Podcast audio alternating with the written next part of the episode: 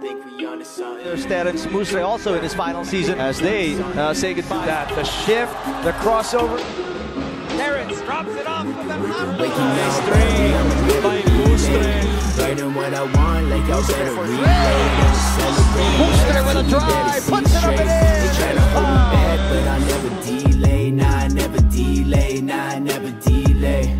Play that type of music, make make 'em wanna replay. Nah, I never delay. Nah, I never delay.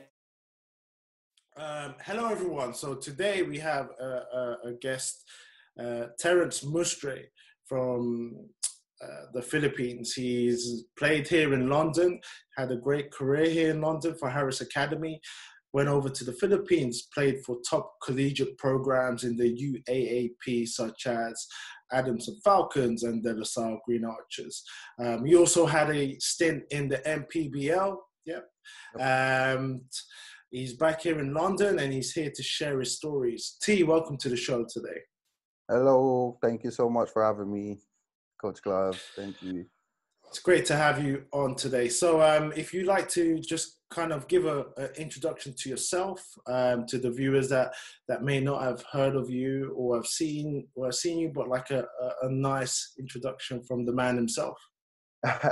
Hi guys, I'm Terence Mustre. Uh, played for Steve uh, Steve Bucknell under 18s, Lewisham and Harris Academy, and I played in UAAP in Philippines for two, five years, and then from De La Salle University for two years, and then Adamson for three years, and then I played semi-pro MPBL for Caloocan Supremos. Great. Um, so let's start from the beginning. So um, you were born 1993. Yeah? Yeah. This this was the the year that your father was actually drafted to the PBA from Letran, correct? No, um, no, he was drafted from like a PBL team. I think uh Burger Machine. Oh, Burger that's- Machine. Yeah, because the story was like uh all the positions that he was like. Basically, my dad was a shooting guard, and then uh, all of the shooting guard positions in San Miguel was injured back then. And then there's this coach like uh, Coach um, Ron Jacobs. He really liked my my dad, so he signed my dad for like a little contract for like a year contract, and then my dad just blew him after that. So because everyone was injured, and then that was his chance basically to to rise up. Mm. Yeah. So the PBL at that time it was um it was similar to what the MPBL is now. Yeah, isn't it? It's a- yeah, it was a yeah, semi-professional yeah, league. It was like a platform for say athletes to to play, build up, so they can get to the PBA. Correct? To the PBA, yes, yeah, like a step forward to the PBA, basically. Yeah. So, um, so you were born actually when your father was drafted, correct? Yeah. Um, so you you spent a lot of your your growing up years in the Philippines. Um, do you remember how it's like being the son of a, a PBA player? Being in the were you in the arenas during the games? And I was since I was like since I was small, like baby. My mom was my mom and my dad always takes me to the games. You know, it's like there's no games that I didn't miss. Really, that's the life of being the son of a basketball player when they were kids. Yeah. So and how was how was the atmosphere then um, compared to to how it is now? the atmosphere was so crazy because like everyone was like when i was a when i was like growing up from like a baby to 12 years old i was like it's crazy how people always love like Ginebra San Miguel kind of like fans and stuff like that. It's crazy all the time. So it's like the atmosphere from now till then is like so different. But now it's like more on a college college kind of way of Mhm. um like crowd. They most like they love watching college games instead of the PBA because it's more exciting. You know, it's there's like upcoming rising stars from the college to go to the PBA. That's why it's more exciting to watch college ball now instead of PBA Mm. then. Yeah. because I, I remember, my, for example, my cousins in the Philippines would tell me about you know the, the PBA games and mm-hmm. people would would fight to get in, you know, to the oh, Araneta, yeah. and and people would people would wouldn't even sit in seats; they would sit in the stairs and, and the chairs, yes, yeah, uh, yeah. And, and, the, in, in the in the you know wherever they can find it, just to mm-hmm. be part of, like say the PBA finals. Um, so say you're you're you know you're watching your father play. Do you remember those days? I mean, you were quite young then. I was so quite young, and then there was this like video that just came up on YouTube that when my dad hit a free on a clutch free like a seconds, and then Bal David came down in a half court line and take a shot and made it. And then that was, I think I was small back then. I was like five, six years old. And then that was the best memories because my dad, my because every time they win the championship, I always go to the ball boy because like there's a ball boy that always carries me to the to to get to my dad. Mm-hmm. And then that one time, I was already uh sitting by the rails where the ball boy is, and then everyone was celebrating my after my dad took that shot, and then second later there's a like a buzzer beater from Bal David from half court half court line. Then I, I came running towards my dad, and then my dad was like, "No, no, we lost, we lost." So I cried after that, and then that's when I went back to my mom to the stand. So, yeah. what year was that? Do Do you remember the year? I think that was 1990. Yeah, 1998. That's it. So you were five years old. Wow. Yeah, five years old. Yeah, yeah, yeah. I was. That was 1998. Yeah. And that and that was the closest your father had a chance to win the, the championship. Yeah, yeah. That was after that. Then they're trying to rebuild and stuff like that, then they started winning championships. And then every time, like they're in the dugout, I'm in there celebrating and stuff like that. I've like every player from where my dad, from the year that my dad came and then my dad ended, or every player that came in and out for San Miguel, I knew everyone. So I became close and stuff like that. Um, so yeah, and then every before games they shoot around. Uh, I always shoot around with my dad, and then play with some of the players and stuff like that in the arena. So yeah. When you're part of that, say part of that whole community, I mean, um, a lot of the the players that were teammates of your dad, their their children are actually say your age, right? And uh, yeah, uh, yeah, some yeah. of some of their players are like some of those players that were teammates were also your Ninongs, which is yes, right? yes, yes. So um, do you still keep in contact with with like say the community there? The the they probably a lot of them are are, are excelling, probably playing in Gilas, probably yes, uh, yes. professionals now, not just in basketball but in their careers. Do you still keep in touch with them? Oh yeah, of course. Like some of the kids of the my dad's teammate in San Miguel. that We always keep in touch. We always say hi, hello, how's everything, and stuff like that. And there's like every time, like my dad, my dad uh, keeps in contact with their San Miguel play San Miguel teammates. They always ask about their kids and stuff like that. So it's like it's it's touching, you know. It's, and um, yeah, it's like every time that we get a chance to chat around and stuff like that together, we have we create a group chat you know it's it's like it's it's good to be keep in touch with like the kids and stuff like that with the community of uh, San Miguel, and most of them like are succeed basketball players already. Um, most of them are in PBA, and most of them are like still in college playing for the last year. So yeah. Shout out Mike the Kite Mustre, yeah, uh, PBA yeah. legends. Um, so of course we we understand. Normally i ask the guests you know where is the where did you fall in love with the game and and where did the passion grow? Um, i can see where the inspiration is from the beginning you know uh, being in that environment watching you know watching say your idol play at the biggest stage in the philippines. Um, so when did you actually say okay this is this is my opportunity to now start playing and and is it did you attend some camps there? You know, what what decided made you think, okay, you know what, I'm going to start pursuing this? It started when my dad always bring me to his practices, always bring me to his um like to when shooting around before games. that's when I started falling in love because I've been watching all these big guys just, you know, like playing so hard and sweating so hard. It's like that's what I want to be when I grow up. It's like I want to be just like my dad, working hard to provide for us. You know, I mean, it's like that's the key of it. And then yeah, that's when I started falling in love. When I started touching the ball, dribbling it, and then shooting with with this with this big people around me. And yeah, that's when I started falling in love with it. And then since then, just keep working hard every day.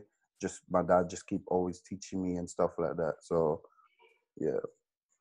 The, the, I, I remember I may be mistaken, but I think you was there like an Alaska basketball camp that you attended before when you were younger.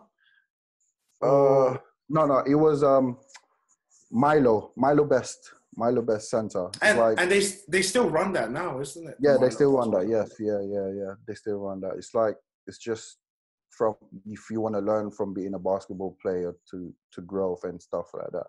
So yeah, it's that I think in Philippines if they like little kids, like babies and stuff like that, they can mm. still start from there and start. I started from there basically.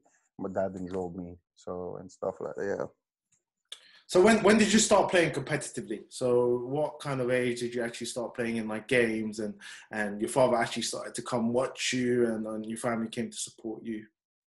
Um, it was when I transferred from like a little school like San Benildo near our house. I started playing competition when I transferred to San Beda for grade six, like grades from grade six till first year of high school, uh, that's when I started playing competitive. Then that's when my dad started watching and stuff like that. My whole family. Yeah, it's just because it's like because um, it's Babylonia's little, little um, um, son was and in San Beda already playing basketball. And then they recruited me to come over and stuff like that to play two more years for San Beda in SBPs, like a little league and stuff like that. So I came with him, and then yeah, that's when it started uh, playing competitive. Because my old school was not really like a competitive school; they were just like Catholic, super Catholic school. So yeah, there's not really basketball athlete and stuff like that. And what age would you say you were? I think I don't. I thought. Uh, I think 13, 13, 13. 12, 12, 13, yeah. 12, 13, because I came here when I was... Around 15, right? I remember. 15, yeah, 14, 14. I was here 14, and then, yeah, 12 years old, yeah.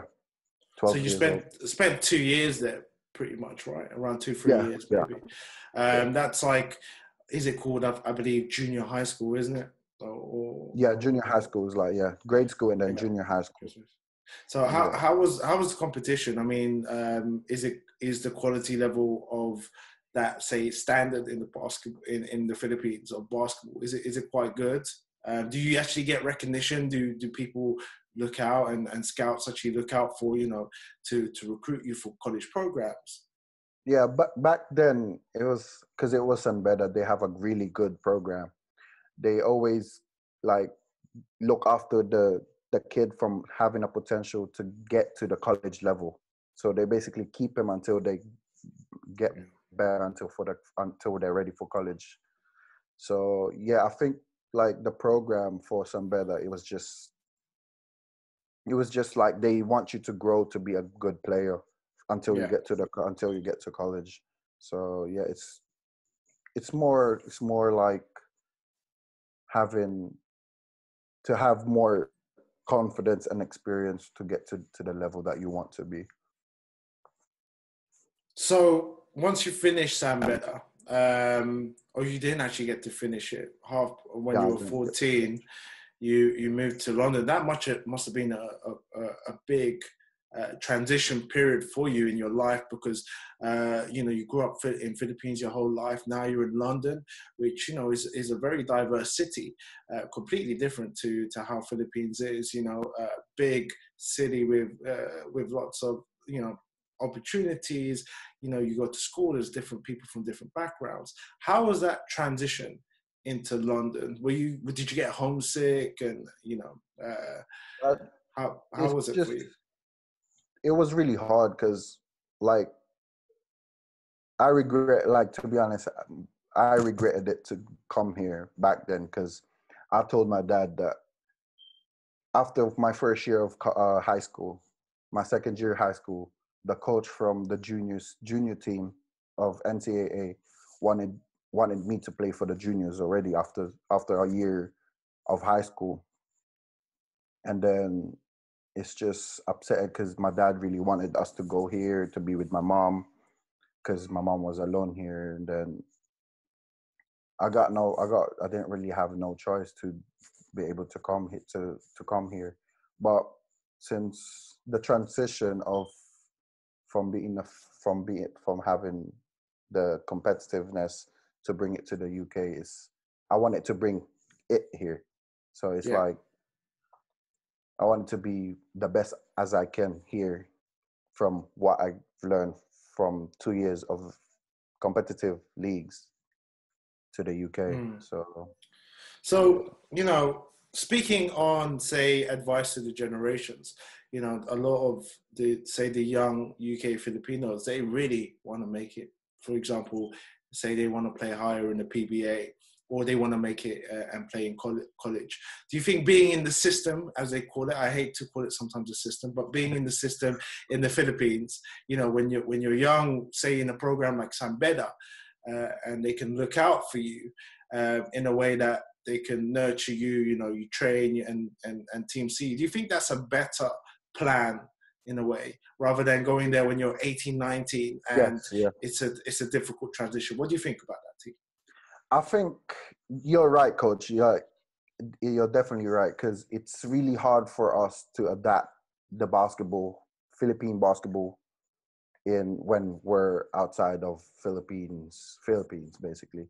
Because from my from uh, experience, from having this com- super competitive uh, time to no, I'm not being um, from UK, but it's like it's because we practice every day there, and then you come in here like two, three times a week, and then when you coming back there again, it's really hard for like tr- transition. But if like, if you start from being young, and to grow to from of, of like above 18 years old, it's it'll be easier for you to to know the to know the community, the system of the school. It's like because when you're 18 or above, you won't know what the school's system will be if you come in here if you come in there. So so yeah, my tr- like that transition will be so much different. no Yeah. I, I i agree because i can i can see it especially with some of the athletes that go out there from here um it's it's unfortunate they struggle because um, it's not necessarily that they're not talented and they're not good enough. Yeah. It's just uh, it's just It's- adjusting to the lifestyle um, Yeah. and you know the, the players already out there are, are in the are in the system uh, the Yeah. coaches know them they've seen them for a long time you know it's you really have to be exceptional in a way for you to to exceed it's like for me like i when i came back to philippines i was i was um i was just an average player like i'm not really that good like like forever and uh, Jaron i'm not those kind of guys when i came back but i felt that when i was here because i put the competitiveness from from San Beda to put it here so i felt like I was more confident for myself and stuff like. But but when I came back, it was really hard for me because I didn't know the system. Yeah Because I was there, for, I was here for like more than seven years. Mm, Then mm. came back, you know, came back to the Philippines age of 20, 20 oh, age of twenty one. So it was really hard for me to trans trans like to transition yeah Yeah, transition. Yeah, that's it. Um, we'll definitely get to and touch on that part when uh, you you know when you actually eventually go back to the Philippines. Um, So you're in London, or you're in you you're you're not based in London, right? You're actually outside London. Epsom, is it? Yeah, I'm no, I'm in Preston now. Preston. up north, Preston. Yeah. But Preston when you when when you first came to London um, to be reunited, are you in London? Okay. Yeah, I was in Um, London. Um, so, oh yeah, because you were playing for Harris Academy, isn't it? yeah, yeah. yeah.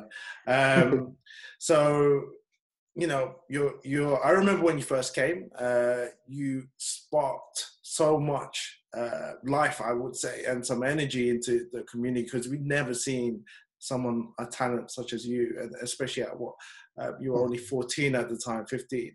Um, where where do you go from there? So you know, finding a basketball program, finding a coach, finding a basketball club, which kind of suits your mentality. Kind of, you feel, you know, this this club will get the best out of me.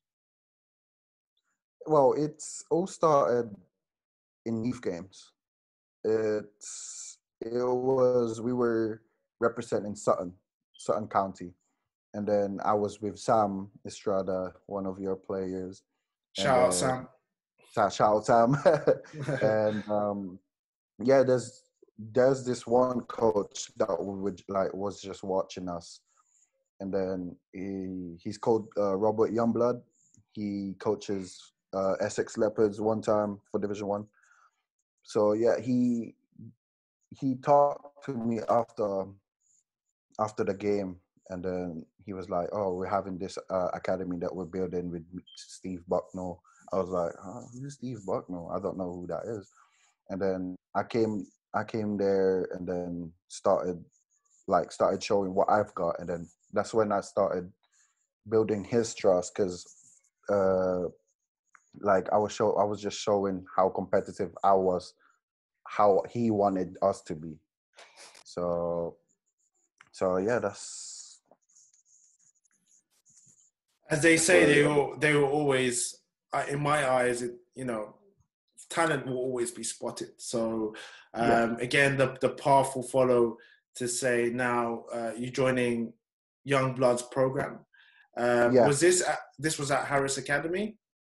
yeah. This was at Harris Academy. Yeah, he, he it was that's where it all started, and then that's when I met uh Dwayne, Dwayne, Camille, and Ruel Graham's one of my best teammates in Harris. So yeah, that's when it all started.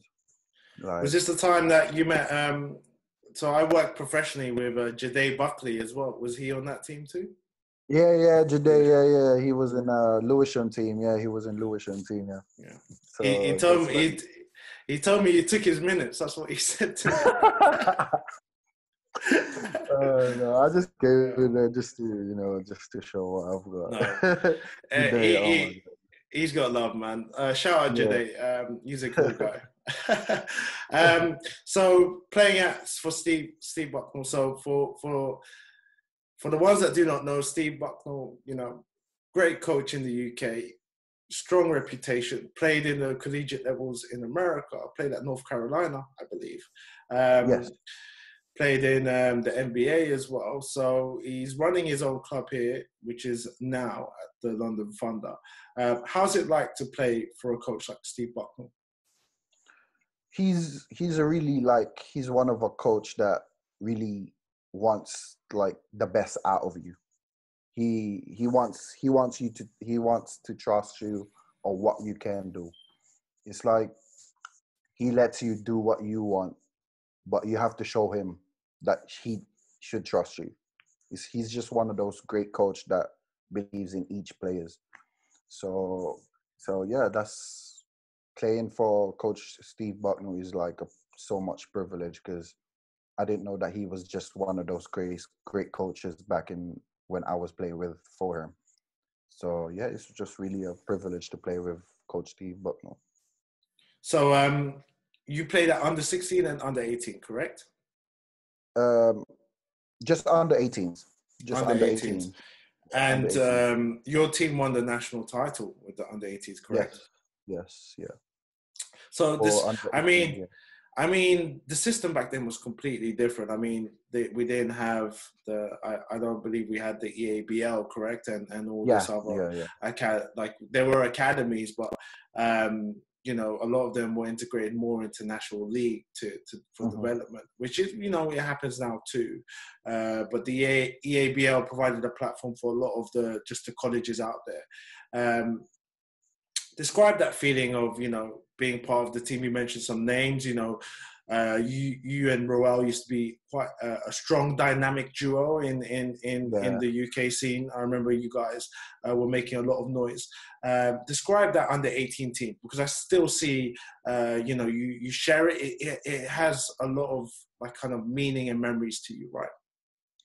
because like that the 18 teams is like so much memories and so much things that we don't want to forget because it's like we have ups and downs and stuff like that.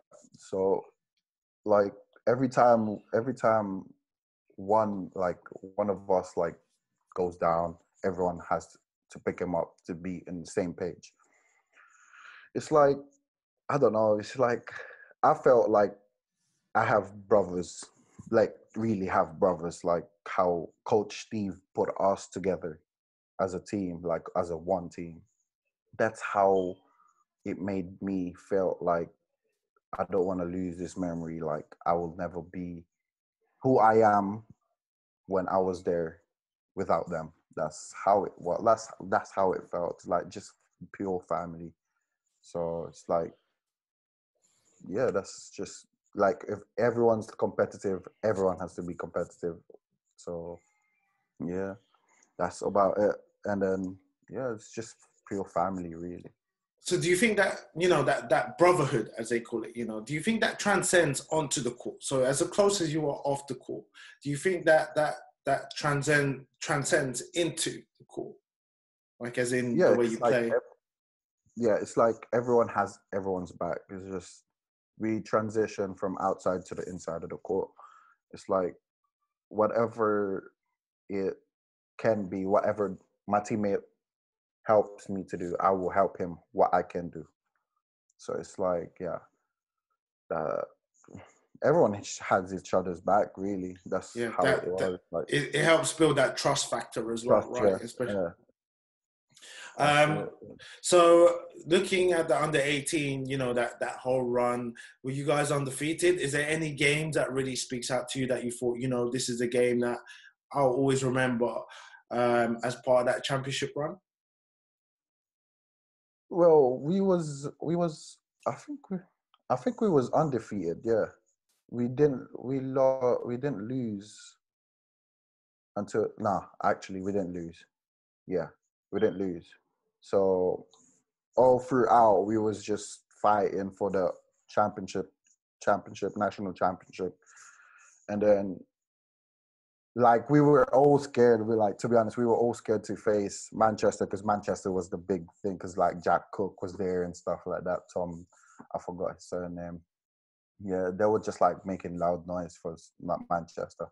And then luckily we were faced. We faced London Pioneers in the semi-finals, and then Omari Omari Coates uh, shot a clutch free and then yeah, that's when it all started. And we faced Westminster uh, in the finals. That was a strong team.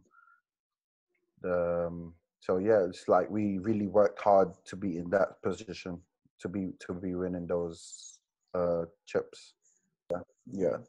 Um, I know, for example, you the crowds in in Philippines, uh, especially for the UK people that have never seen college uh, athletics in the Philippines, it's very similar to it's very similar to how America run it. You know, the thousands of fans screaming, yeah. the environment's crazy. But you know, being in the final four at under 18s, it's would you say it, it, the environment for UK is actually pretty good? Because I like to think that you know there is a bit of a crowd. It does, you know, there is a bit of excitement. It's not the thousands of people, but it does get a lot of attention, right?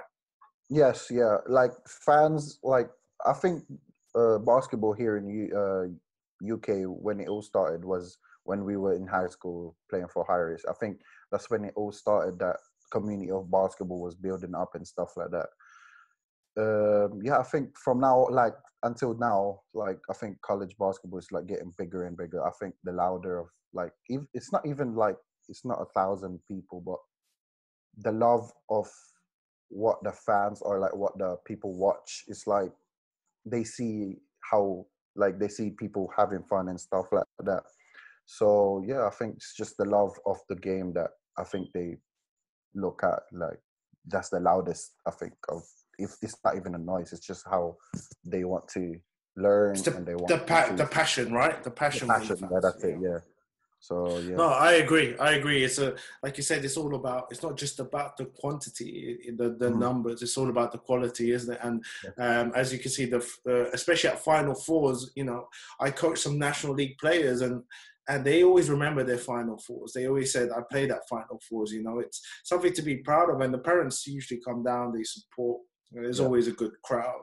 Um, so I think you played one more season with Harris after that, right? I think you did under Yeah. 19s Under um, you played yeah. and you played college, um, and you guys won as well that year as well, yes, correct? yeah, yeah, that years, yeah, yeah. It's just that that year was a different team. It's like um, the year before we didn't really win, win it, but under 18s Lewisham, the club team, we won it. But then the next year, under 19s, Coach Steve Bucknell brings like this England players coming in from from grade school. They came in to play for Harris Academy. So yeah, he recruited them to come play for us, and then that's when we started all winning and stuff like that. So yeah, under 19s, that team was, I think, the great team that I've played with. One of the great teams I played with under 19s Premier League for Harris, because we got like Kavell, Kavell, Kavell, Bigby Williams, that's in D League, right, NBA D League right now. Miles Lawrence Smart was like like a ag- agile, super quick point guard, and yeah, like and stuff. And Dwayne Dwayne Origi was in here as well for like one of the England players. So yeah, it was like good good journey for us under 19s. That was like the best year. So when when when I mentioned you won the championship, which, which one was that? Was that the the college league? Was that the national league? That was the because under 18s Lewisham we won that, and then the under 18s Harris we didn't win it because we lost to Manchester in semi-finals. But then the next year under 19s Premier League, we won it. We won it with like the England boys. So yeah, it was a good program for us. And then Barking Abbey have a good program, kind of like players from different kind of countries they they played for. So yeah, under 18s and under 19s Harris, and then under 18s Lewisham. That was a two championships that I played for under Steve Bucknell. Well, they say in basketball you always have to lose one to win one. So win maybe one, that yes. so that that loss at Manchester, you know, you got Yes, your yeah. you, you got your redemption in a way. As they call it. Redemption, yeah, yeah. Um, so now uh, under so you finished your season, you know, great season with some talent, which actually, you know, like as you mentioned, have gone on to play at very high levels. Um, this is where you kind of have a, a big move in your career, isn't it? And you decide, should I keep studying here? You know, there's probably some universities here that are offering you scholarships and say, you know, you can study here, Terence. You know, this is your opportunity, or you know, this is your chance to go back home and and get that get that competitiveness, get that home field that you you've missed for so many years. What made you decide to to go to LaSalle, De La Salle University?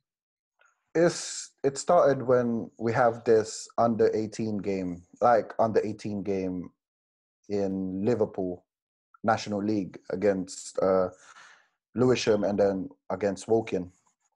And it's like not woking solent solent Kestrels. Uh, that was the time when pba legends came here and stuff like that in liverpool. One of the coaches is uh uh, Johnny Abarientos, um, Allan Caidic, one of the coaches in De La Salle University. So yeah, um, Kenneth Durham, there's one of the coach in Adamson. they offered me a lot. They off like this. That's when they started offering me scholarships to go to play in Philippines. The one then I chose De La Salle because uh, it's one of the biggest schools in Philippines, and I wanted to be I wanted to play under uh, Danding Cojuangco because that's where that's when my dad started playing for for San Miguel because he was the owner of San Miguel back then. So yeah, that's when I chose uh, De La Salle University to so like decided me because I did so at first I didn't want because I want I'm here already. I didn't want to go back and forth, go back and forth. Um, yeah, it's like I didn't want to go back because I've made names already. I've made name here, and then I don't want to go back there and just like I don't know what's going on there and stuff like that. But my dad forced me to be a better player, basically, better player, better like better person. So I came back to Philippines to, to for the De La Salle University. I chose So, Salle University. Mm. yeah. as you as you mentioned, it's like going there and starting from scratch, isn't it? And, Yeah. and starting from right at the bottom again. You know, you have to Mm-hmm. to to play and earn everyone's respect, build your network again, build the build your trust with the the people around you. Um, Yeah. And that's not an easy thing to do at all. Um, but I remember when you first transferred, um, you were you were in the B team, correct? De La Salle Yeah. B. I was in the B team, yeah, because I was doing a residency. Uh, I have to stay for the school for one year before playing for the for the actual team.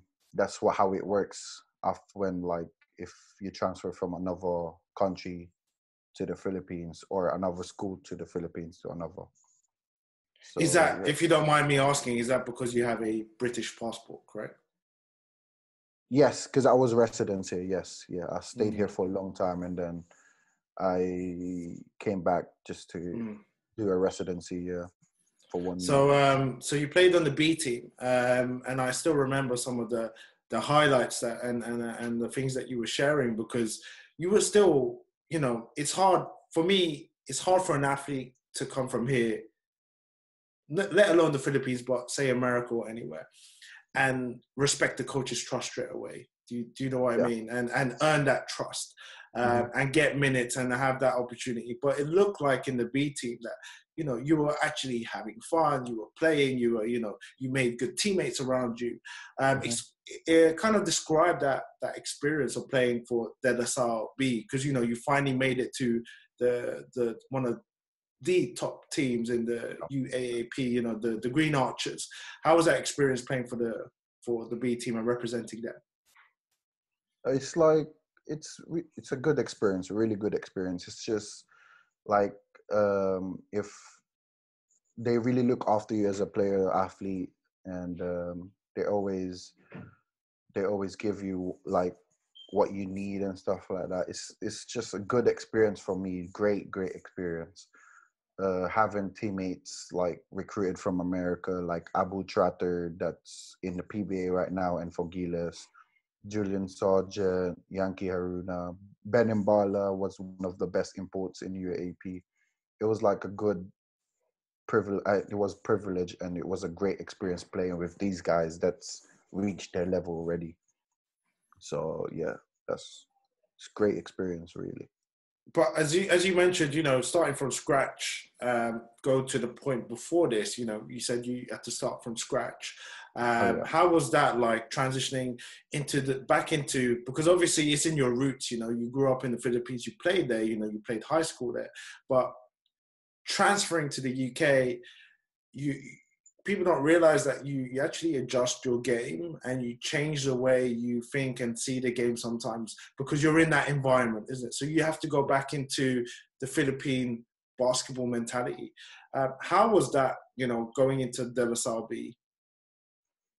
Like basketball was so different because like in here they just like I, I mean they play proper defense of course but it's not as hard as philippines like when you get the ball if as soon as you're a point guard when you get the ball from the uh, from the uh, inbound someone's already up you, like in there, in your face. It's like it's so different.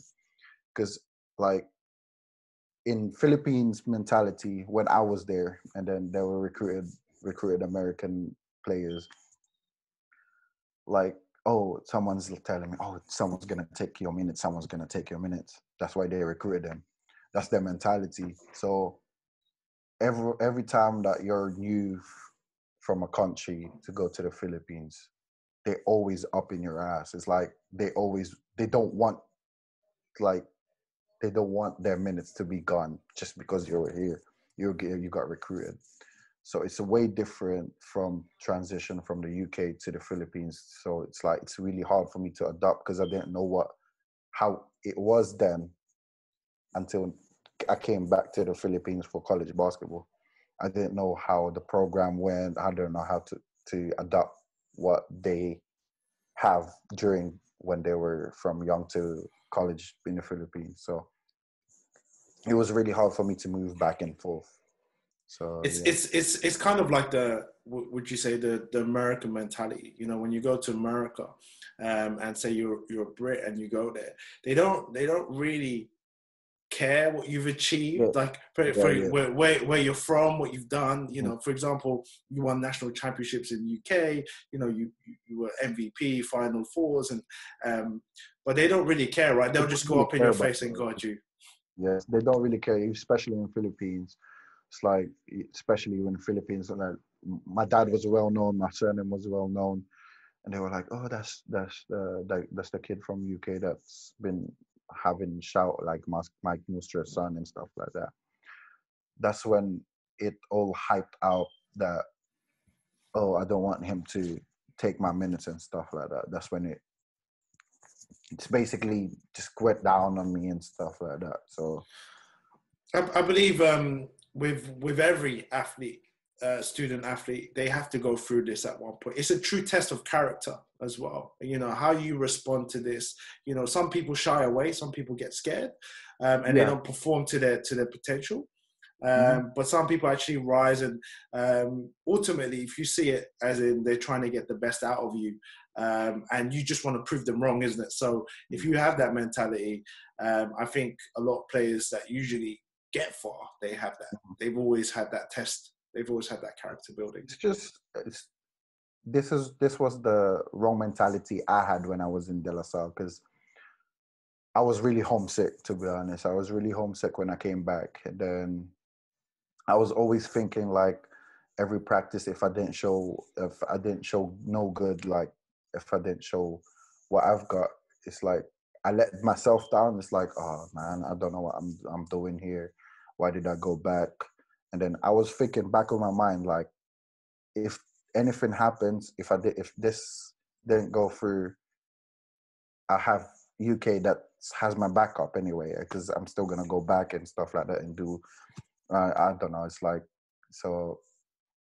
That's when I started playing for the team A, having good teammates like uh, that bonds together. We still keep in touch. Um, so it's like it's hard for me to adapt what bas- Philippine basketball from UK basketball again. Yeah.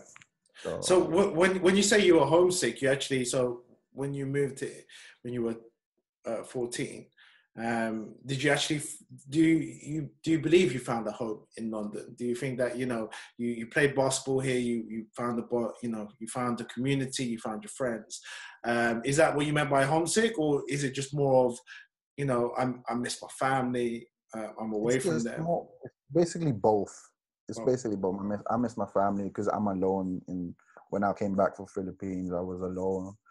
Um, I miss the community of basketball. My friends were back here.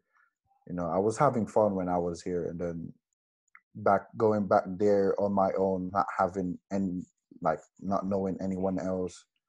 It's really hard, yeah. So it's really hard that that I adapt to go back to scratch again, to not knowing anyone, to be, you know, and then yeah, that's about it.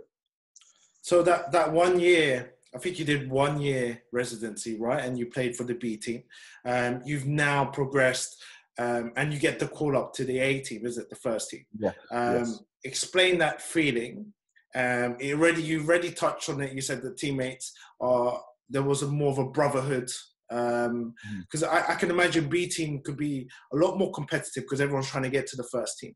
Right? The first team. Whereas, whereas first team is competitive, but it, it's it's like okay, we've we've made it to the main team, and now we need to work together more collectively to to you see the bigger goal, which is the the championship, isn't it? So explain that explain that process, explain how you were feeling when you actually suited up for the first time for the first team it was the experience was so great. Like I didn't get to play like for a like a big stadium and stuff like that. It's like it was my heart like dropped when I saw when I first came into the like arena and then drums was in drums and crowds was there.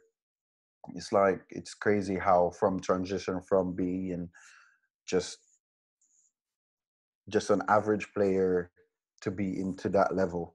You know, it's like because it all started when I was in Team B. At first, the coach of Team A told me already that I won't be able to get to the Team A. He's gonna cut me, and then I proved him wrong when we went to Cebu, played some of the schools in Cebu for like three games, and then played very, very well, earned a lot of minutes. That's when I gave a little trust to him to be able to reach to the team A and having an experience of being having teammates like Jeron Teng, Arnold Van Opstal, well-known players, Almond Vosotros, Thomas Torres. They always they welcomed me as like they were my teammates last year. It's just because like they didn't think about like, oh, he's gonna take my minutes, gonna take my minutes. We always have to be in the same page. We're always welcome whoever's gonna be a championship team, basically, because they're always gonna build championship team to be able to reach the goal that they want to be. They were they want to be. So, it's like I, I think they see you and say, "We've been through that we know you've made it yes. now to to you know because they, they had all had to go through it and prove themselves so once mm-hmm. you I, I, once i believe you know you're in the a team you're like yes you know this guy has yeah. proven it and he's gone through it um, and you've yeah. earned the respect which is the most important respect, yeah yeah so your first season in de la salle you know I, I, I didn't study in the philippines but um, I do a bit of research. You know, I, I hear about you know the culture out there you know they really hype up college basketball i, I hear like there's rallies you know to start off the season um, explain those those little things you know these are probably little things people always always say you know the basketball stuff is what you remember but i think a lot of the off-court stuff is is things that kind of make you smile and and, and kind of think i miss that student athlete in, environment. student athlete.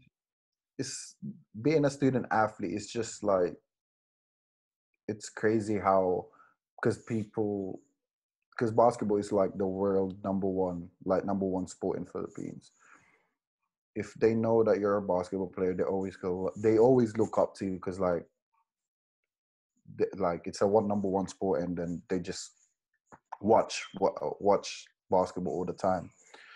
It's just that there's always pep rally that we have before the season starts and then it's a big crowd. I mean all of the students all of the schools are watching us doing some dancing and stuff like that just initiation. We have to dress up like a girl to be to dance in front of these thousand of a lot of people. You know it's just those are the memories that you will never forget. Because that's when you're gonna start your confidence. If you're gonna be shy, you're gonna be shy in the court. If you're not gonna be shy off, um, if you're not gonna be shot off the court, you're not gonna be shot in the court. So that's where having this initiation and this rally that we have to perform in a big stage and stuff like that. So yeah. And and it, it builds that connection with the fans, doesn't it? They they actually see yeah. you and and they they they're like, oh wow, it builds that that connection, that relationship. Um, and it also shows you know you're not just basketball players you're you're you're just you know you're athletes you're just human beings. Because you know like you said people put you on a pedestal but when you know when they see you off the court it's nice because they're like wow you know they they can have a laugh they can joke about. Um yeah. and it's it's it's it's it i see you smiling because you, it must have been some nice memories that you've had. Yes of course. It's like it's things things like that is just never unforgotten you know? It's like no. it's just been part of your journey. It's been part of your life that you will never change. Like you will it will never go away to be honest. For that for the athletes that are here you know uh, all, all around the world wondering what it's like to be a green archer um, how would the say a usual student athlete they be? Um, you know would you train early in the morning get some breakfast in could uh, evening workouts video video sessions one-to-ones how does it work it's basically when I was in Team A, we always have this uh, viewing. They call it viewing, like team team breakdowns. It's basically when we have a game, and then we always have this viewing that we have before practice, breaking down plays and stuff like that, and then we review other teams other teams um, plays uh, other teams players uh, we study each other and then we have this one on one to one like conversations that you have to be this your role and stuff like that in De La Salle and then it's like and training wise we only train in the mornings before classes. So we go first thing we go up to the gym. We go we have this weight weights program that we do before training, and then off the court, then gym, and then in the court for like two three hours, and then after that we straight go to to the dorm, get changed and stuff, ready for school. You know, school until like six o'clock, and then after six o'clock, you got nothing else to do but that's when the time you're that's when the time you're like uh doing extra works like uh extra shooting extra gym extra i don't know what else you can do so the court is just like five minutes away from where your dorm is anyway so you can just do extra work and stuff like that. And it's and it's open for athletes to come in and just yes shoot. it's always open yeah the gym is always open until 10 o'clock at night. So yeah some like and then they built like an outside court just by our uh, dorm dormitory. So you can just shoot around there at midnight and stuff like that. It's always open. So yeah it's just like that's when the time you have to do extra. They don't have to tell you and stuff like it's your own initiative to be doing extra work to be a better player really. Did you did you find yourself on those courts quite a lot by yourself shooting and putting the extra reps in? Yes of course yes because i at that time i didn't have any, enough minutes to earn so that's when i started working hard working hard and stuff like that so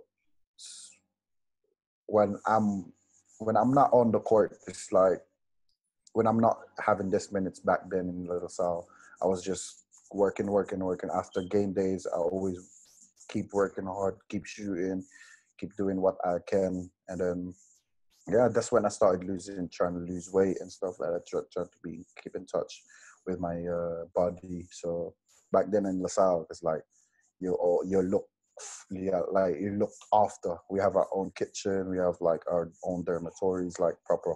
You don't understand, but it's just like a proper hotel. Mm. It's like they always they look after you so much that whatever you eat, you can eat whatever you want. Just go to the kitchen. So it's just back then that I was just eating a lot because I was too. We would just look after. So mm. yeah, it's just when they started having this time that I didn't have any enough minutes in LaSalle. I started working, working, working, shooting at night, having this late nights late nights workouts. So that's when I started building my confidence, confidence, confidence. So, so describe your, your first season at De La Salle. Um, as you mentioned, you know the opportunities. Uh, there are probably more senior guards there already. Um, you said you know you weren't receiving the the minutes. Um, how did that feel? How if you had to kind of overview that one season and give it a summary, what what, would you say and how did it go?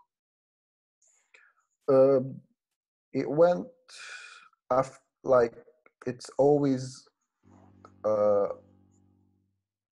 um, it's always like a challenge to me back then because I didn't like there was three games already starting off the season that I didn't have any enough enough minutes, and then that's when I started like, oh, um, I'll just work my way up. I'll just work, my, I'll work my minutes to to be to be in the court, and then I think though I think I I went down because I felt down because the way I was working during the season, the I think the progress is not really enough to be the rotation. But then there was this time that it was Ateneo and LaSalle. It's just like a big proper rival school game. And then they put me in just to guard uh, one of the best shooters in the UAAP, one Peso, Pessumal. Uh, they told me to guard him to not, not make him shoot. That's when the time that I have to show what I need to be as my role to perform in the court. So I did at first I didn't really I didn't really like accept my role back then because in UK I was well known, and then coming back here and then adapting, it's like I have to adjust what my role is. That's the system that the Philippines like. You have to know your role.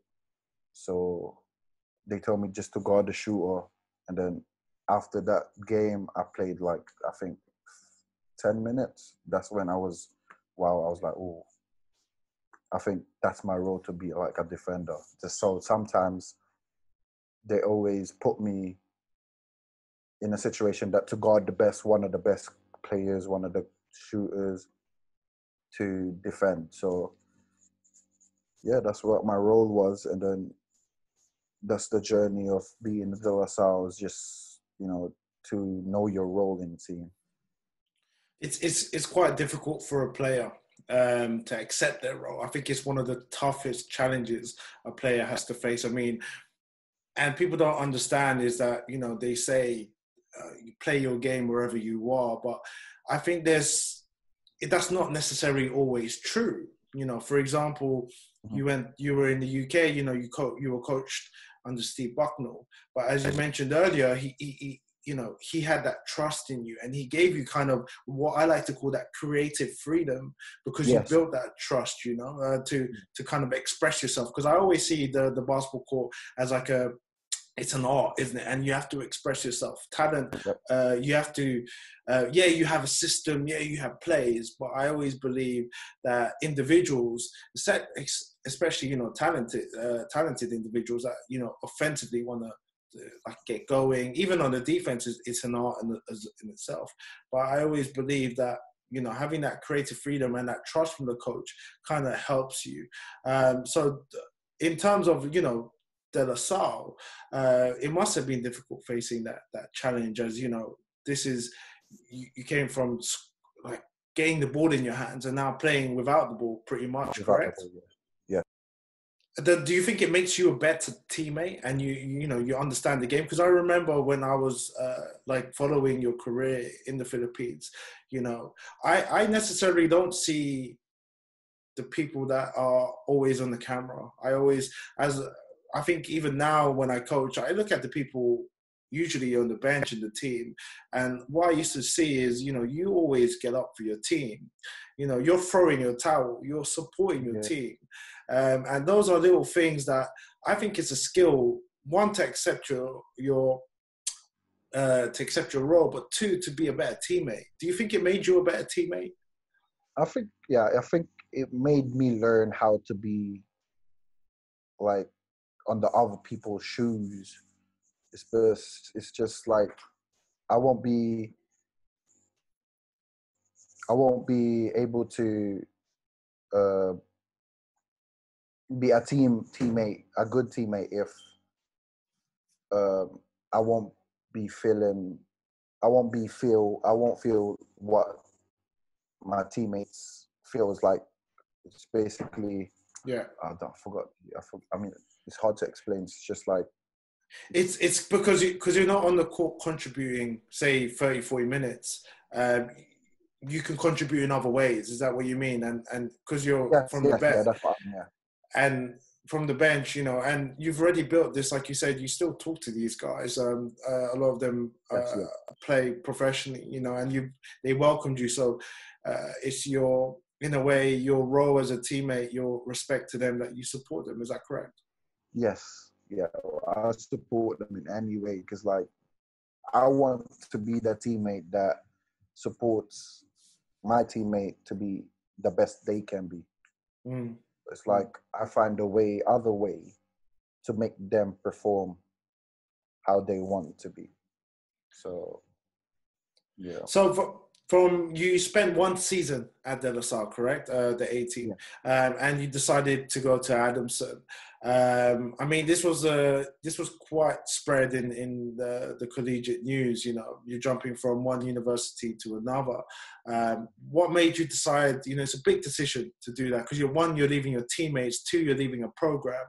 You know, um, it's a big decision to make. So uh, what kind of you know of course you know playing time is, is important but what other factors did you did you put into it it's it's just that um, I think I need to have more experience being in the court, more um, having like confidence being around the around the coach, and then it's just the time that I have to move forward to look to to to have myself, you know, have uh, have myself some pride to be oh, I can do this, I can do that, and then so yeah, that's when the time of the I decided to transfer in Adamson to show uh to show what I can do for for the school basically. and um, was that i think you mentioned before you know when the pba legends came here was it Allan Caidic that was uh, yes, it was Adamson? Allan Caidic that recruited me. Not in, Oh, so- in De La Salle. Kenneth De La Duremdes Salle. was Kenneth, Kenneth Duremdes was my my Ninong. It's like my godfather. It's like uh, one of my dad's best friends. Um, he was the one of the coach in Adamson back then when I transferred, and he offered me to play for Adamson to get more minutes, to Mm. have more experience and um, confidence. So yeah, that's when it started, and then he got well. He got well when I came to Adamson. That's when the time that they were the last place in the UAAP. That's when it. That's when they uh, changed coach for the next for the A team, and then I was playing for the B team. So it was a And how- transition. Yeah. Mm. How how how how did De La Salle react to that? You know, the coaching staff. Were they were they did they understand? Um, the the head coach, the head coach, uh, Juno Sauler, he he understands, and then, well, most of the coaches, but then it's the time that I played. Moving forward, it's like out on the day that uh, I moved to Adamson, Danding Cojuangco was um was shocked that I moved. He didn't even know, so uh, it was just the time that we faced uh, LaSalle, uh, LaSalle in the UAAP. That's when the time was. I went up to Danding Cojuangco and he was like, "You didn't even let me know," but it was on a joke thing. And then he was just like, "Oh, "Just a good take, uh, take a good care of yourself and stuff like that." So it was just that time that the he didn't know that I was that I moved, but he wanted Mm. me to stay. So it's just from my my dad's and my my uh, decision to make. So. So you're at Adamson now. So Yeah. you found a home with the Falcons. Was you know, as you mentioned, they're they're on a rebuild. They're on a transition team, right? They're they're they're in a transitional period. I mean, um, new coach. You know, uh, how did it feel transferring from De La Salle to Adamson? Was you know the facilities must be different. Uh, the way the culture is is is it? Uh, how did that feel to you? the culture was so different. Like LaSalle, they look after you and stuff like that. But in Adamson, it's like you're on your own basically. It's just a different kind of culture that um, it helps you as a person as well. That because in Adamson, you always look after your like you're like uh, you're like uh, oh what do you want? It's like and stuff like that. But in Adamson, it's just a different culture that you have to find your own way to be to look after yourself and stuff like that so I, I think that's an interesting point because you know you see these top programs. It just doesn't happen in the Philippines, but for example, in America, America D one um, programs in a way. I hate to use the word spoil, but they, they kind of Spoiled, yeah, spoil. yeah. they Yeah. spoil their athletes, you know. Uh, you know, they they give them you know everything that they need. Uh, whereas I feel sometimes going to a program which is not as big, has less resources, and um, uh, can help build you as a as a human, as a as a as an athlete, as a person, because you have to be more independent. Do you would you agree on that?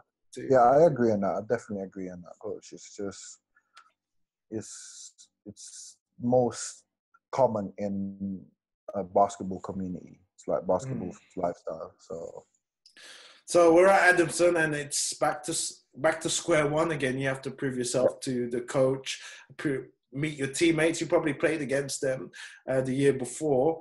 Um, how was that? Did did they did they open you with welcome arms? Um, and I know you had to adapt to a new role in that team. Uh, tell me more about that. it's it's uh it's way different compared to when I came from UK to Del Sal.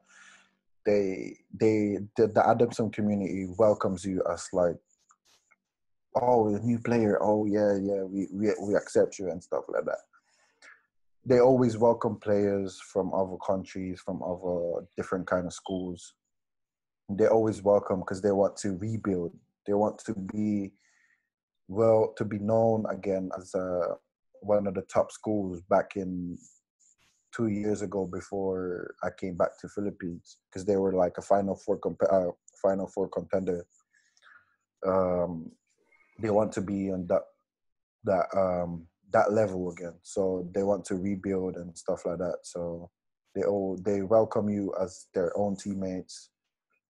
Like where I played them before, some of the players was like, "Oh, that's you, that guy from LaSalle, that's chubby, chubby," and then uh, that's the time that they welcomed me and uh, with open arms, basically. So it was really a good, good transition, easy transition for me. Didn't have to, to you know, to like to adopt a different kind of culture again.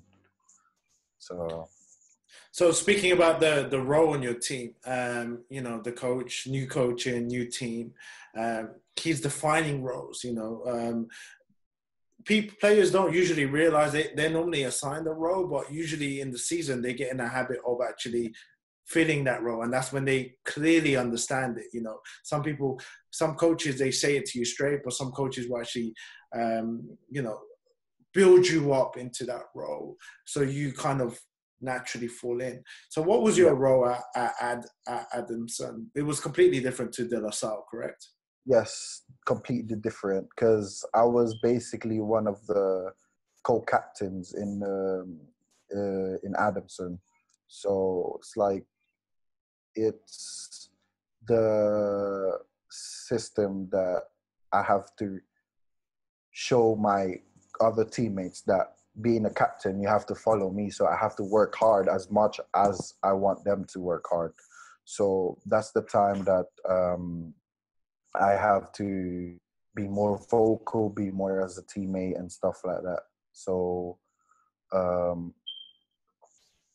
be being from a, uh, uh, zero minutes on having an experience of actual playing in the court for like 15, 20 minutes a game, it's a big difference because you have to, as a leader of a team, you have to show what you have to bring for the team. It's just you have to lead your teammates to where you want to lead your school. So yeah, that's the only trends. Like the my role is to be to work hard, and I to work hard with my teammates to get to where we want to be in our level. So if you um, had to overview that first season that you had with Adamson, you know, um, it will probably be a difficult one because I think you said the team was did not was bottom of the table in in the the, the year before. Yeah. Um, new coach. Did you guys win many games? How was it? Did you know was a system in place? Was the coach was the coaching? Did they make it clear? You know, were your teammates optimistic? It was the the, the coach because the coach really had a really good system. Um, that last year we the last year before I played for Adamson is is there was just like the bottom of the league, but then when a new coach came in, it's like they not gonna lie, but the, the I'm not uh not quoting, but the the coach the year before was very good coach, and then the next year was a good coach. The is named Franz Pumaren. He was one of the top coaches in the Philippines back in LaSalle so he had a good program. He had a beliefs in his in his in his uh, players. Uh, we were winning games. Actually, we was winning games. We reached um, final four on the first year of me playing Adamson. So it was a good good run for us. Uh, it was we lost only four five games five games out of fourteen games in that season. So it was really, it was really a good run for us. And then that's the time that um, we we uh, we made a history of being in the final four again after like after so 10 years 12 years so yeah was that was that coach franz first year with you or was did yeah that was my second? first year first year was uh, Franz Pumaren. Franz Pumaren was the coach when I came for Adamson. So, um, as you mentioned, it was one of your, you know, one of the school's goals, and and to get back into say the elite final four, which you know you achieved. I think you can some say that the the college program overachieved that season in a way because you know you surpassed a lot of people's expectations right um, coming yeah. from a, a, season you know new coaching as you said very experienced one of the best around you know they've they've recruited very well um, in a way they built themselves up good so the second season is probably looking very promising that you can actually get to the, the actual final of the UAAP. the play you know um, how was that feeling? I mean, the second season, you'll probably discuss it, but you were you had a few injuries that year, right? And you had to adjust yeah. to a new role. Um, I think it was six man, yeah, six man. Yeah, I was a six man. I was a six man that uh, on my second year, and then I was like, um, I was like a backup shooting guard again for for um, Jerrick Ahanmisi, and there was this, there was uh, injuries that was bothering me all throughout the season, and then it was basically my knees. Um, that's when it all started. That I have to to adapt a different role as a teammate again to be part of the team. So my role was just basically to help again, like back when I was in LaSalle, to help my teammates what I can do off the court and on the court. So yeah, that's that was the role, new role that I was uh, having back in on the second year of having injuries. Were you were you still the captain of the team? Were you, did you still yes, have that was, leadership role? Yes, I was still having that leadership, even though I was not playing. I was key, make I was motivating. I was inspiring my teammates just to be better and stuff like that to make them work hard even more. uh, be just being as a leader. Really, it's like when I'm not with them on the court, I'm I'm there. Well, I'm I make my presence that I'm in the court basically. And and that's the thing. I think um, some players they they kind of they they definitely get disheartened and, and upset when you know they don't play. Um, and someone always told me just because you're on the bench doesn't mean you're not a good player. Yeah, you know? of course, yeah. Yeah. Um, and someone told me that when I was young, and it, it's very true, you know. And and I think the players from the the year before definitely respect you because of how you carried the program in the first year. Uh, but they understand that you know your body gets over, uh, older with time. Uh, you had a few injuries, situations changes. You know, basketball teams evolve, um, and you adjusted to your role. And I think uh, that's a big sacrifice for the bigger goal because I think you guys went to the the playoffs that year, right, as well. And yeah, the second year again, like two consecutive years, we went to final fours back to back, but then we lost to we both lost uh, to De La Salle two years straight in the final four semifinals. And I actually remember watching that game, and I could see um, how emotional you were because I, th- I yeah. think that was uh, I think you knew that might have been your last year uh, playing, yeah, yeah, right? yes, yeah.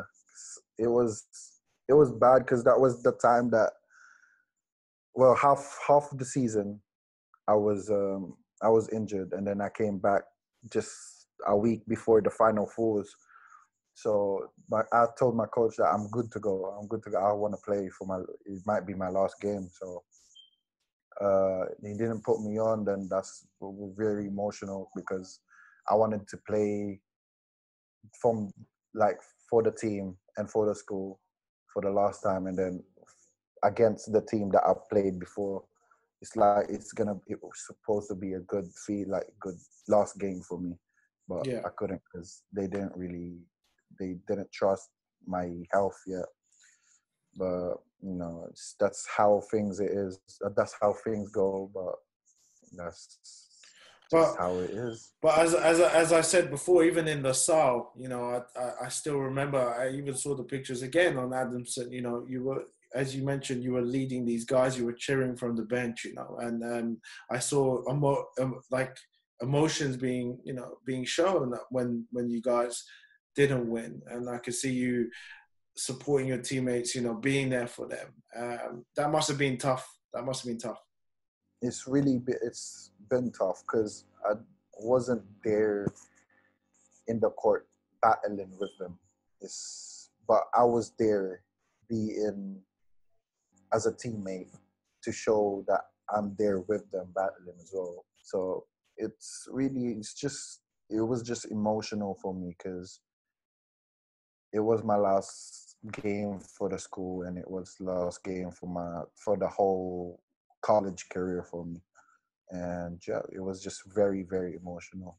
So and well while doing the the school school hymn so, so you have to go like uh school song and stuff like that. It's really heartbreaking because you know it's your last year of be playing in the college ball.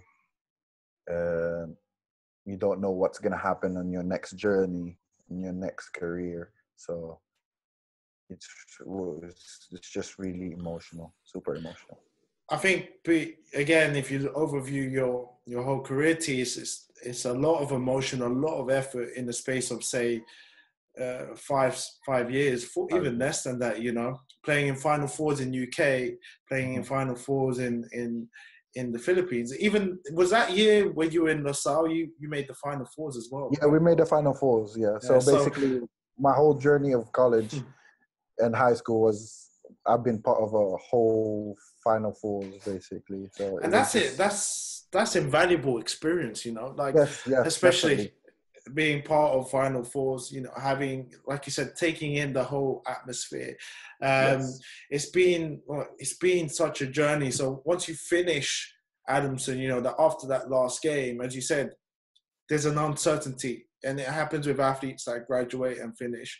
Um, mm-hmm. I remember reading an article that you after you finished, uh, you know, everyone was wondering what you were going to do. Um, and yeah. I remember reading that you submitted an application for the PBA D League. PBA, exactly, yeah, Um, PBA, yeah. Uh, so I think you ended up playing at the Caloocan Supremos, correct? Yes, yeah, for the MPBL, yes. Yeah. Um, tell me how that opportunity came about. It was basically one of the coaches of Adamson before the year before I came. He Coach John. to- Coach John Callias, yeah, yeah. Mm. He, he out, Coach offered me to he he offered me to play for uh, for his Caloocan team because he knew that I can I can bring something to the team. I can bring some chemistry for the team. So yeah, that's when the opportunity came because I didn't know what's gonna happen because I submitted the I submitted the application in D League, but then that that D League year was all based uh, all school based, so they prefer mostly school play school boys school players that plays for the D League team. So me and Rob Manalang didn't get to play for the Adamson Adamson uh, D League team. So we went to so basically we just went to MPBL and played for different kind of teams. So uh, landed in Caloocan and Coach John really trusted how I play because he he he knew I played how I played for because I played for his team. He coached me for like two two months and then three months. So it was it was a like it was um I was happy basically having emotional emotional days that I don't know what's gonna happen for my next career. So it was just a great opportunity and a great um, great uh, coach that I've had to coach uh, for playing for Coach John Carlos because he really trusted me how I can bring. So It's, it's interesting because I think when you joined the MPBL, it was one of the first years, right? It was still starting. Yeah. It's completely It different now. yes, completely different now, but the same is like it's, it's just the same crowd as it is now. It's Yeah. like because they all people think was like oh PBL was the thing before PBL MBL, but now that the MPBL was was uh, created, the first year of um, MPBL journey was the crowd was at first it was it was like super massive. Like we played opening uh, in Araneta, and then the whole stadium was like full of fans and everything like that. It's like I can see people standing from the stands as well on the opening day. So it was. I think I was. So I thought it was like, oh, I think I was. I'm in a big league and stuff like that. But then we were, when we were going to cities to cities, there was still big crowds. Like it's like a proper. It's like a proper college basketball games, like full of people. So it was just not. It wasn't different, but it was a good journey for me to be part of the MPBL first year. It's So- it's it's it's an interesting um, concept the way the MPBL is because um, as you you get a lot of local fans that go to Yeah. go to the games because they're obviously representing the areas, isn't it? So it's a, it's a different different type of crowd that you get from say the PBA crowds. Um, but it's it's I can imagine you know because ever since then the, the league has expanded um, and I and you know I've heard from people that it's actually going to be bigger than the PBA. It is gonna be bigger. It is gonna be bigger, but it's like because now they they're traveling to different kind of countries to play, and I was like, and um, I told the oh, they went to Canada. Yeah, yeah. Yeah, they went to Canada. Yeah, and I commented to my uh, Ninong because Kenneth Duremdes is the commissioner, and then I commented on his uh, post and I told him that oh, uh, Ninong, come to London, come to London, UK to uh, to have a a game during the season, and I was then he he he liked it, and then I was like oh. I think they're gonna pursue of having different countries, different games in different countries. So I think it's gonna be bigger because there, there's more cities that wants to join in Yeah, yeah. to be well known as a, you know, so it's gonna be bigger and bigger. Yeah, I mean, um, when they first started, my my my town, you know, Bacoor, uh, they they, they they never had a team. You know, now they have the City Strikers. Um, Mhm. You know, you get PBA players such as like say JJ Helterbrand now playing in the in the MPBL, you know, and this is what the insight that I've been given, you know, as as much as um, they've stated that they don't want to conflict with what PBA is doing, they're doing their own thing, you know, they want to work in a way together. I still think the way the MPBL is is actually improving. I think it'll be better than PBA, or it's actually Yes. going to overtake it. I think it's gonna overtake PBA PBA because it's it gives like um it gives more opportunities for other people that the other players that didn't reach PBA, you know, that didn't get to that level. But it's it's just more opportunities for those players that um that didn't get drafted, that didn't get any teams from the PBA to be to show they can do in MPBL because it's getting bigger and bigger. And then And and and sorry T to cut you off. There are rules in place, isn't it, for this? For example, you you have to have like, is it? I, I I'm not 100 percent sure, but is it is it? Um, you have to have players from your area representing the team Yes. at least. Yeah. you have to have locals in your team, like I think eight players, lo- uh, five local players in your team, and then yeah, then yeah, then you can recruit. Well, some of the some of this PBA players are from that area anyway, so Yeah. So yeah, they just because they sometimes they uh, they recruit like players from PBA that's already in PBA that didn't have any contracts the next season. So they con- they give contracts to the PBA players that didn't have any contracts from the PBA, so they can play for the P- MPBL. Mm. So yeah, it's just getting bigger and bigger, really. And then there's some celebrities playing as well, so it drags a lot of local local fans and stuff like that. So it's a really good, really good uh, basketball league. So you, so you were there for was it three months or one season? Did you play with the? I played one season with Supremos, and then and then I got injured again from because of my knees and started um started uh, hurting. So I, I just stopped after that season. But Coach John wanted me to play for him again, so but I didn't take it. So yeah, So when I this is like, this is when um, again I think one of the a big decision you have to make. You know, Yeah. you spent uh, Philippines around five years since you five, were six years. five six years since you were 18 you know um, what made you decide to go back to london because London has been my backup plan. To be honest, it's like because my family was here. Great opportunities are here. It's like because uh, to be honest, I didn't get to finish my studies, so UK will be more have I'll have more opportunities of having job like a a good job or having to continue my basketball career and stuff like that. So yeah, that's when I when I uh, pursue pursue to be coming back to UK just to help out my family, basically help out my family and be with my family again, really, and be with my friends and the community that I've missed.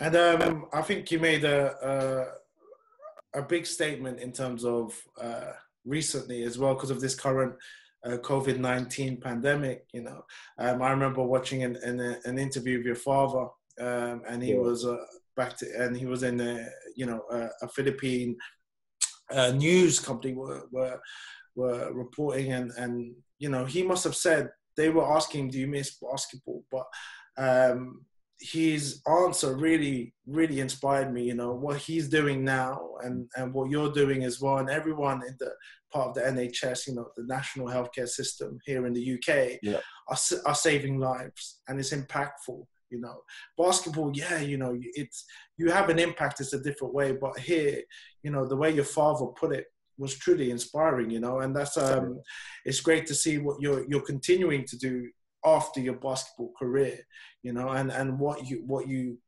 what you are doing for your family as well. Um, do you want to speak yeah. about what, what how it's been like since you know since you moved back to London?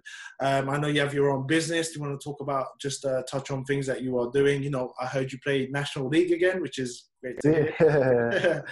um, it's just because you know it's like basketball is not really forever. It's it's if you get injured, that's it. Well, if you like we're just lucky that I'm just lucky that I have UK as my backup because you know there's always a backup plan to have because if if if it's just basketball then it's just basketball isn't it so yeah we're just blessed that we'll you know I have a, a UK UK uh, backup so it's just and you know now um, I still miss it but I'm still. I think I'm. I'm. I'm just happy. I think I'm just happy that I what I have right now. I'm blessed on what I have right now. Uh, having my own family now, you know, it's like it's a blessing in disguise. Um, having a new, having a business, gig business. Shout out to Ellie's Cakes. Uh, you know, it's just um, it's just good journey for me at the moment since I came back, and I'm happy of what I am right now. Um, yeah, from being um, from having a basketball career, from being a good uh, being a father is is like you know it's a good good uh, good experience really good ride of a life that's that's a really good um, really good point, T. Um, and I and I know definitely because speaking and being involved in the, the community here in the UK, your your story is inspiring. You know, from where you've gone to to where you are now.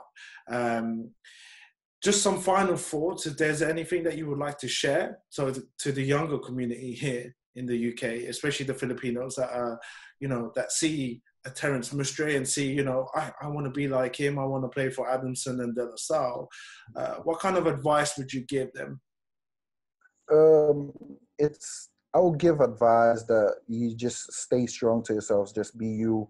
Um, well, like to be honest, the, it's better for you to start young in Philippines and grow yourself in there. Like uh, Dylan Dobbins, Dobbins in there Liam Concha very, in there. Doing very uh, well. Doing, doing very, very, very good. Doing very, yeah. very well actually. Uh, Joshua Barcelona, they're all in juniors, juniors, UAAPs, and the NCAA. I want you guys, like the little kids, I want you guys to start from from being young to grow to your to to being an adult in Philippines because that's where you'll know you you'll know the system.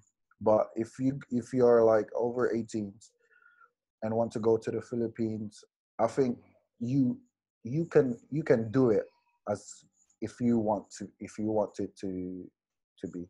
It's like uh, on on my experience of having my experience, I just fight what my feelings were were um, pulling me down. So it's just it's just how you have to work hard. You have to show what you can do to help to trust the the the system basically um, to accept your role and you know it's like it's just more it's to have fun to have fun playing playing basketball back in the philippines so yeah that's it I, I think um, very good points, T. Um, in in a way that uh, we develop a love hate relationship with the game mm-hmm. because you, yeah. you you love it and then you learn to hate it. But as you yeah. as you mentioned, I think we forget to have fun, and and mm-hmm. that's what you. It's a process, isn't it? And yeah. as long as you know these athletes, just know you're there for for you, as you mentioned. You know, you're doing it for you, who you are, what you want. Um, the if it's opportunities it will open. But as you mentioned before as well, you know, basketball will stop. I always say the ball stops bouncing, you know, mm-hmm. um, and it's also important to think what you may have outside, which is like education and, and things like that, which is just as it, to me is is so important. So, um, but yeah, is there any final shout outs, T, that you want to say? Um, it's been a pleasure to have you on today. Uh, it's been a pleasure having you. Thank you so much. Uh, shout out to um, my Wildcards family there. What's up? What's up? Um, uh, to Mike's United guys. Um, shout out to my London boys. Um, uh, yeah, just stay true, guys, and that's it.